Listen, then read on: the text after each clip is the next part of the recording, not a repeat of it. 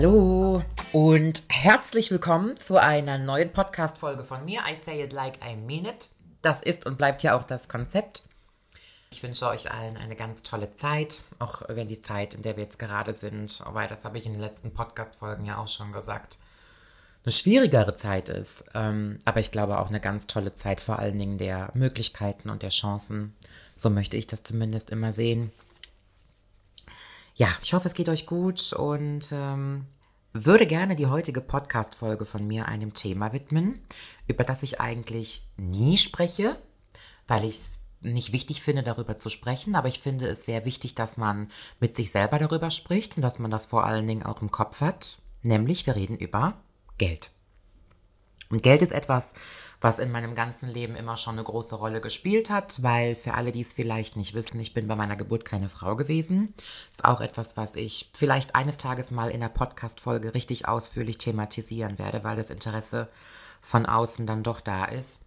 Aber ich habe halt immer Geld gebraucht. Ja, wenn du transsexuell bist, wie bei einigen anderen Umständen im Leben, dann brauchst du ganz viel, viel Menschliches, viel Soziales, aber du brauchst vor allen Dingen Kohle. Und du brauchst in sehr jungen Jahren Kohle und ja, deswegen war Geld, hat Geld immer schon eine große Rolle bei mir gespielt und mh, mm, habe deswegen auch das Bewusstsein, was ich zu Geld habe, auch entwickelt. Das, was jetzt nun mal eben so ist. Und mittlerweile habe ich eine Begeisterung für Wirtschaft und Investitionen. Also ich bin da so gesehen beruflich sehr daran interessiert, ähm, aus Scheiße Remoulade zu machen quasi. Und ich finde Geld auch sehr spannend. Ich finde Business und Selbstständigkeit aber auch sehr spannend. Genauso wie, wie ähm, ich das Thema von Finanzen und Steuern unfassbar cool finde. Ja, das mag man kaum glauben. Also nicht, dass ich gerne Steuern zahle. Ich zahle Steuern und zwar auch eine ganze Menge, aber ich muss mich mit dem Finanzamt jetzt auch nicht zum Dinner treffen. Aber nichtsdestotrotz glaube ich, und ich bin selbstständig und das auch schon weitaus vor Instagram mit Kleingewerben oder verschiedenen Businesses, die ich immer ausprobiert habe. Ich musste mich halt immer schon mit Geld befassen und glaube, dass wenn man da so ein ganz gutes Wissen hat, dann schadet es auf gar keinen Fall. Jetzt ist das aber hier keine Podcast-Folge, wo ich euch irgendwie Investitionspläne näher bringen möchte oder wie man an die Börse geht oder wie man was wo investiert, sondern glaube einfach, dass es gerade auch in der deutschen Gesellschaft eher tabutisiert wird, über Geld zu sprechen. Und ich möchte euch einfach mal auf gutbürgerliche Art und Weise nahebringen, was ich so mit Geld mache und wie mein Bezug vor allen Dingen zu Geld ist, weil das wäre das Erste, worüber man sprechen muss was habe ich eigentlich für eine Beziehung zu Geld? So, und Geld, wie ich eben schon gesagt habe, war in meinem Leben halt immer Mittel zum Zweck. Und ich habe Geld immer mit viel Druck verdient, weil ich Geld brauchte, und zwar horrende Summen. Wie ich das damals empfunden habe, weißt du, wenn du 19 Jahre alt bist oder 20, gerade irgendwie noch in der Ausbildung oder knapp fertig oder im Studium, und du brauchst irgendwie für in meinem Fall als Transsexuelle ein Gutachten, das kostet dich zweieinhalbtausend Euro oder eine Brust-OP, die kostet dich 7000 Euro.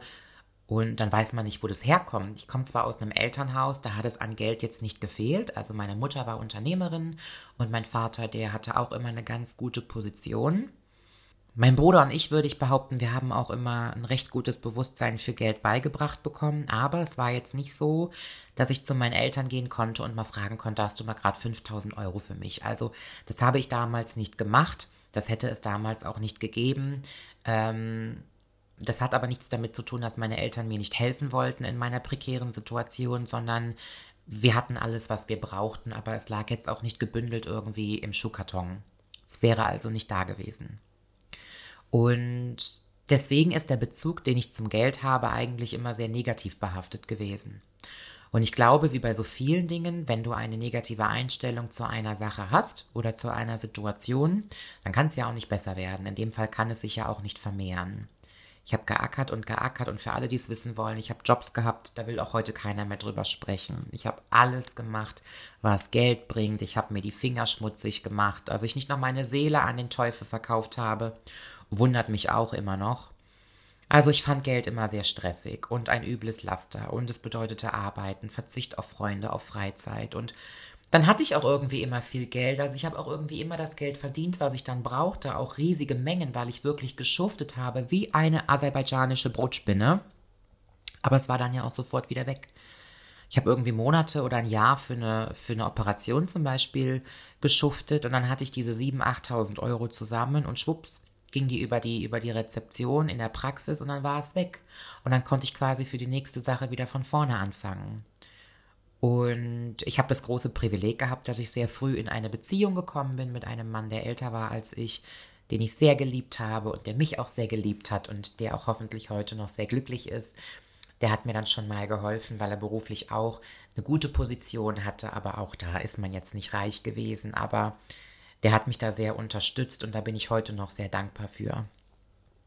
Ja, und dann ähm, kam irgendwann der Punkt in meinem Leben, wo so operationstechnisch alles abgeschlossen war, wie ich das damals empfunden habe. Und ich habe dann das Gefühl gehabt, ich kann jetzt normal leben. Also man muss ja auch dazu sagen, das Geld, was ich verdient habe, das diente ja dann nicht nur für eine Operation oder für Gutachten oder Medikamente, sondern ich musste ja trotzdem auch noch meinen Kühlschrank befüllen und ein Auto fahren auch. Und eine Wohnung hatte ich auch und immer auf kleinem Level. Also ich habe nie ein dickes Auto gefahren. Ich weiß noch, ich war hauptberuflich hier, als ich nach Koblenz gezogen bin, Verkäuferin. Und neben meinem Hauptverkäuferjob habe ich noch geputzt und habe noch Regale eingeräumt. Bei einem französischen Kosmetikunternehmen. Im Übrigen, die Stelle habe ich verloren. Da bin ich rausgeschmissen worden. Aber das steht auf einem anderen Blatt. Ah, da gibt es auch geile Stories. Also ich habe dann gearbeitet wie blöde, als ich nach Koblenz gezogen bin. Und das war für mich in Ordnung. Ich war dann damals auch irgendwann Single und hatte eh nichts anderes zu tun, außer arbeiten, Freunde treffen und saufen, feiern und schlafen.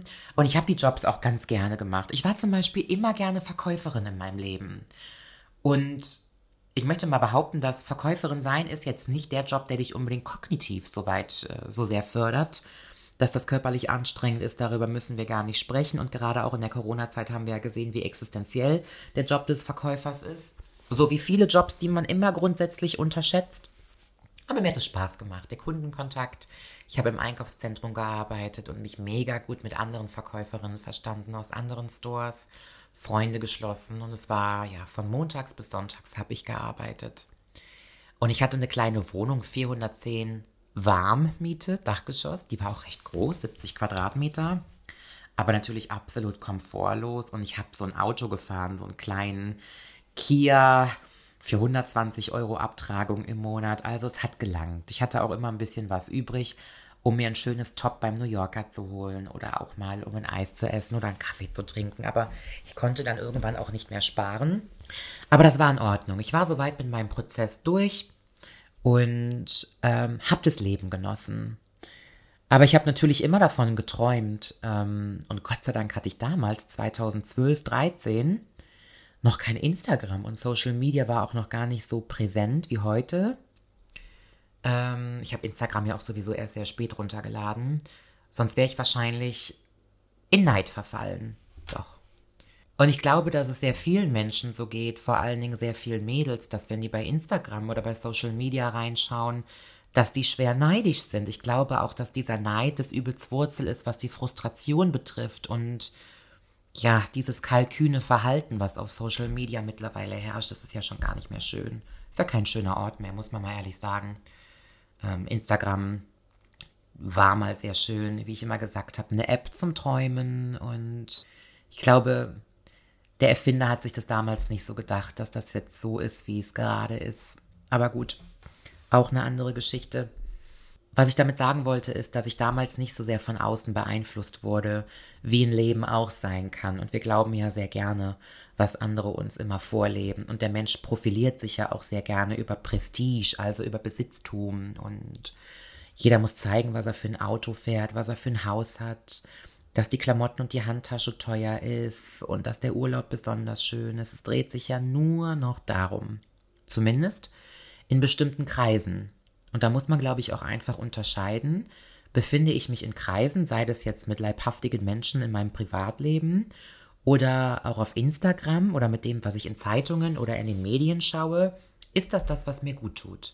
Beeinflusst mich das vielleicht negativ oder kriege ich ein schlechtes Gefühl, weil ich das Gefühl habe dadurch, ich bin nicht gut genug und ich weiß doch, wie es ist. Du gehst von morgens bis abends arbeiten und nach Hause und bist müde und musst noch einkaufen und stehst im Stau und immer der gleiche Trott und dann am Ende für so und so viel Euro netto. Das reicht dann zwar für dies, das und jenes, aber so richtig hat man nie das Gefühl, dass man so aus dem Quark kommt.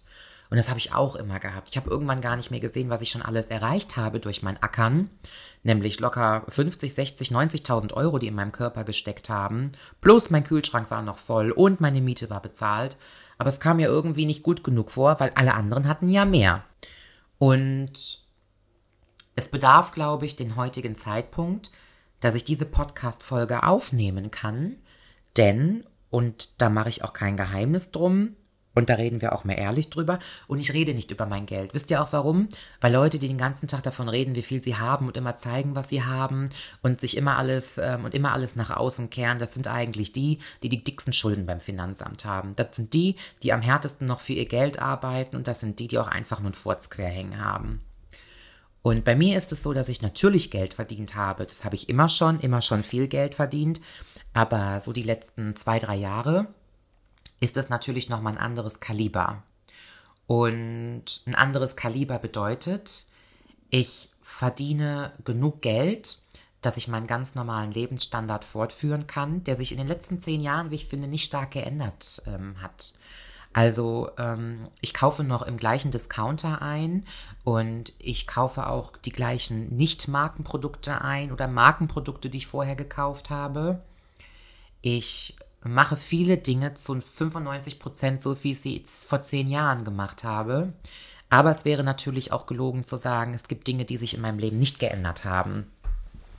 Natürlich gehe ich jetzt einmal in der Woche mehr essen, als wie ich das getan habe. Und natürlich kann ich mir jetzt auch meine Handtasche leisten, die ein bisschen teurer gewesen ist. Oder habe jetzt ein Auto, was ich immer sehr schön fand. Oder darf in einem Zuhause wohnen, was das meine ist und so weiter und so fort. Aber am allerschönsten ist es einfach, dass ich mich abends, und das ist das Wichtigste von allem, dass ich mich abends ins Bett legen kann und keine Angst haben muss, dass ich meine Stromrechnung nicht bezahlen kann oder Angst haben muss, dass meine Waschmaschine kaputt geht. Ich habe vor Instagram eine Position im Außendienst gehabt und ich mochte den Job total gerne.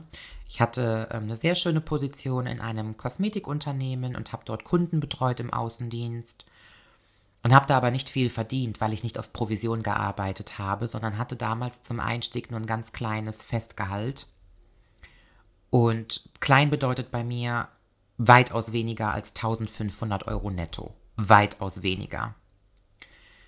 Und meine Waschmaschine ist zu Hause kaputt gegangen und ich hatte keine 2, 3, 400 Euro, mir eine neue Waschmaschine zu kaufen. Habe damals dann mit meinem Chef offen geredet. Ich habe gesagt, ich arbeite gerne bei Ihnen, ich mache meine Arbeit gut und gewissenhaft.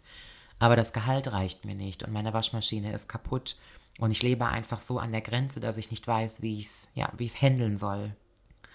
Das hatte dann zur Folge, dass ich eine neue Waschmaschine beim Saturn gekauft habe und habe die auf Raten gekauft. Etwas, was ich immer scheiße fand, was ich heute auch noch furchtbar finde und jeden nur davor warnen kann. Macht es nicht. Ich glaube aber, die Waschmaschine ist das Einzige, was ich jemals auf Raten gekauft habe. Außer andere Verbindlichkeiten natürlich, wie wenn du einen Kredit für ein Haus aufnimmst oder ein Auto oder was auch immer. Naja, das Gespräch mit meinem Chef hat dann natürlich nicht zu einer finanziellen Beförderung geführt, sondern der hat dann quasi um den heißen Brei drumherum geredet und wahrscheinlich mehr meine Titten bewundert, als wie mein Problem auf dem Konto. Und habe dann halt eben die Waschmaschine auf Raten gekauft. Und ich weiß halt jetzt, wie es ist, wenn ich mich abends ins Bett legen kann und habe keine Kopfschmerzen, dass die Waschmaschine kaputt geht. Oder natürlich ist es super schön, wenn ich weiß, ich kann auch mal meiner Mama eine Freude machen. Oder meinem Vater. Oder kann auch mal eine Freundin zum Kaffee einladen. Oder auch wenn ich nicht gerne reise, ist es super schön für mich zu wissen, dass ich jetzt auch mal in Länder reisen könnte, was ich ja noch nicht gemacht habe, die mich immer schon fasziniert haben. Und das möchte ich auch in Zukunft tun, weil ich Reisen ganz toll finde. Das macht mir schon Spaß, aber jetzt weiß ich auch, wo das Geld da ist. Dass jetzt die Zeit, wo ich Geld habe, nicht die Zeit in meinem Leben ist, wo ich am glücklichsten bin. Ich bin schon schwer bei mir und bin sehr zufrieden und ich bin auch glücklich. Aber mit dem Geld kamen halt auch Probleme und das ist jetzt eine Leier, die hört ihr wahrscheinlich ganz oft. Und damit meine ich nicht das Finanzamt, was mir am liebsten auch noch die Zähne aus dem Mund nehmen würde, sondern es ist schwierig, Menschen um sich herum zu haben, die einen nicht für den Erfolg lieben oder die Berühmtheit oder den Vorteil, den man durch Reichweite verschaffen kann oder halt eben das Geld, und früher, wenn ich sowas gehört habe, habe ich mir immer gedacht, ach scheißegal, Mann, du liegst zu Hause hier und Big Dollar und sowas, ist doch kackegal. Nee, ist es nicht. Ist nicht schön, benutzt und ausgenutzt zu werden. Ist nicht schön, der Geldesel zu sein.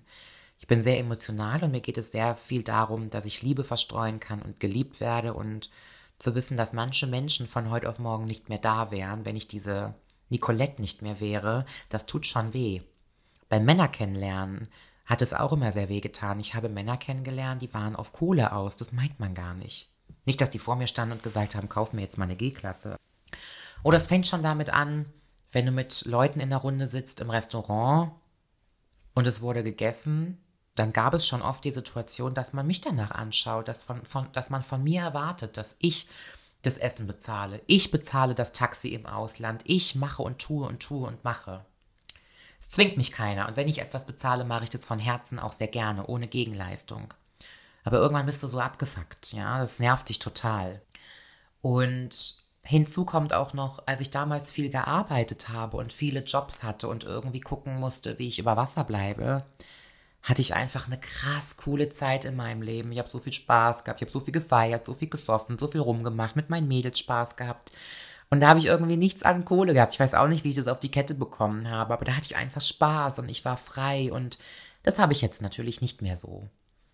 Wahrscheinlich auch, weil man älter wird und weil man reifer wird und mehr Verantwortung übernimmt. Und natürlich auch, je älter man wird, leidet auch schon mal so eine Leichtigkeit darunter. Aber ich kann nicht behaupten, auch wenn mein Leben sehr, sehr schön und erfüllt ist und ich mich sehr wohl fühle, dass das jetzt die Bombenzeit ist.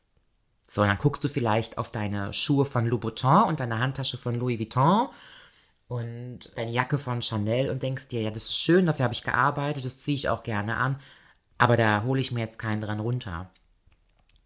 So. Tut die Jacke vom H&M nämlich auch. Die sieht genauso schön aus. Und so weiter und so fort. Mm. Aber das Geld bringt halt einen eben auf eine andere Art und Weise Leichtigkeit.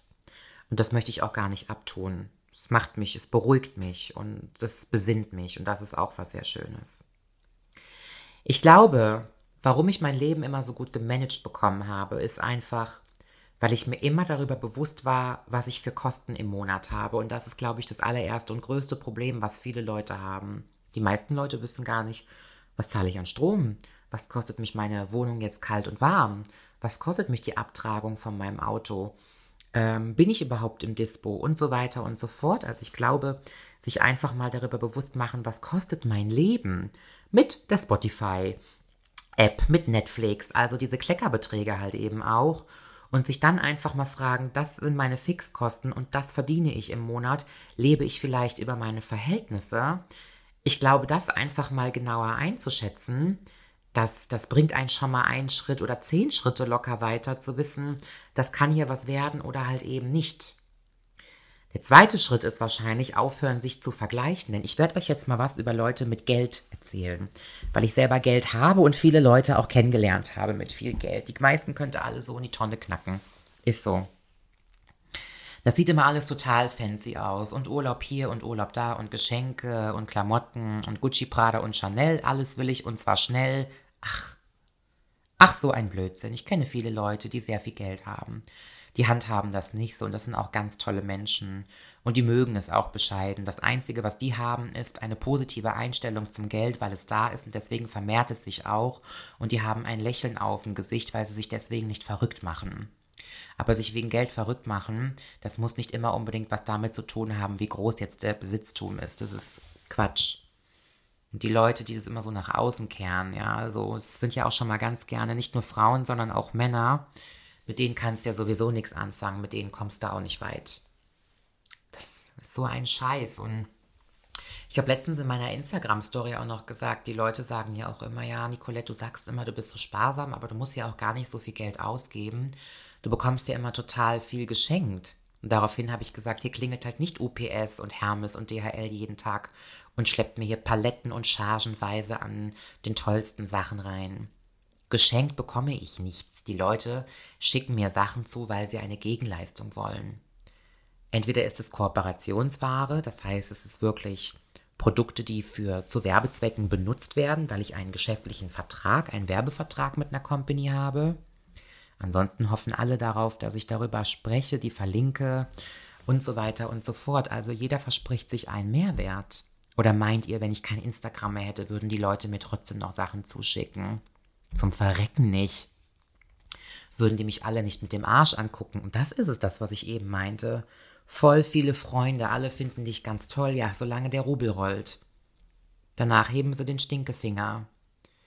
Und um das auch nochmal klarzustellen, man verdient natürlich größere Summen für kleinere Projekte, aber davon geht etwas an mein Management, dann muss ich die Hälfte an Steuern zahlen, dann bin ich freiwillig gesetzlich versichert, krankenversichert, ich kann mich nicht privat versichern, die nehmen mich nicht aufgrund meiner Vorgeschichte. Und meine gesetzliche Krankenversicherung ist im Monat bei 880 Euro. Die musst du verdienen erstmal. So viel wie eine, wie eine Friseurin im ersten Gesellenjahr verdient. Und all diese Sachen kommen zusammen und ich möchte mich gar nicht beschweren. Natürlich bleibt da noch was übrig und ich nage auch noch lange nicht am Hungerstuch. Aber ich muss sehr viel arbeiten, um sehr viel Geld zu verdienen, um erstmal diese horrenden Fixkosten alle zu bezahlen. Und wie bei allen Selbstständigen ähm, kann ein das schon mal so ein paar Kopfschmerzen bereiten. Weil es kann immer was passieren, es kann immer mal schlechter laufen. Und am Ende des Tages bin ich mir bewusst darüber, meine Existenz hängt zu einem kleinen Teil von einer App ab. Ich habe mittlerweile ja auch erzählt, dass ich in Unternehmen investiert habe, die unabhängig von, vom Internet gut funktionieren, die meinen Lebensunterhalt sichern. Aber das andere, was mir sehr viel Spaß macht, zum Beispiel die Comedy und so weiter, da hängt natürlich auch sehr viel an dieser App Instagram dran. Wer weiß, was damit mal passiert. Ich glaube, dass ein gesunder Umgang mit Geld, und das ist das, wovon ich eben sprach, nicht so leben wie Gott in Frankreich, wenn man sich selber gar nicht erlauben kann, das ist ein wichtiges Tool. Und es ist auch nicht schlimm. Es muss keine Handtasche von Louis Vuitton sein, weil die Handtasche von HM oder von Zara tut es ganz genauso, sieht genauso hübsch aus, hält genauso lange. Und ich glaube, zu visualisieren, was man sich im Leben wünscht, sich darüber bewusst sein, was man erreichen möchte. Das ist ein ganz wichtiger Schritt. Ich glaube, weil man dann unbewusst einfach auch in die Richtung lebt. Weil man dann unbewusst alles, was man tut, alle Gedanken, alle Handlungen ausgerechnet immer in diese Richtung schiebt. Und ich möchte euch bitten, ich möchte euch bitten, vergleicht euch nicht mit der finanziellen Situation von anderen Leuten, wo du doch gar nicht weißt, wie die ist. Vergleicht euch nicht mit Designern, mit Marken, mit tollen Häusern. Man kann das immer schön finden, man kann das anstrebenswert finden. Absolut ist es auch. Ja, nach mehr Streben bringt ein auch mehr. Aber das ist nicht das Nonplusultra. Denn am Ende des Tages, das ist ein ganz wichtiger Satz, wenn wir irgendwann im Kühlhaus liegen, nackt, mit einem Leinentuch bedeckt, dann haben wir alle nichts dabei. Kein Portemonnaie und Geld kannst du auch nicht mit in den Himmel nehmen. Und glaubt bitte nicht, dass Menschen, die Geld haben, auch die glücklicheren Menschen sind. Glaubt nicht, dass diese Leute auf der Sonnenseite sind. Macht euch einfach bewusst, was ihr im Leben möchtet, was euch wirklich glücklich macht, was euch zufriedenstellt. Und ich wette mit euch, am Ende der Liste die Mehrzahl der Argumente, die kannst du mit keinem Geld kaufen. So ist es zumindest bei mir. Ja. Ich wünschte mir, ich hätte damals so einen Podcast gehört, als ich so verstört gewesen bin, weil ich neidisch war. Habt's ganz fein, ihr Lieben. Bis demnächst.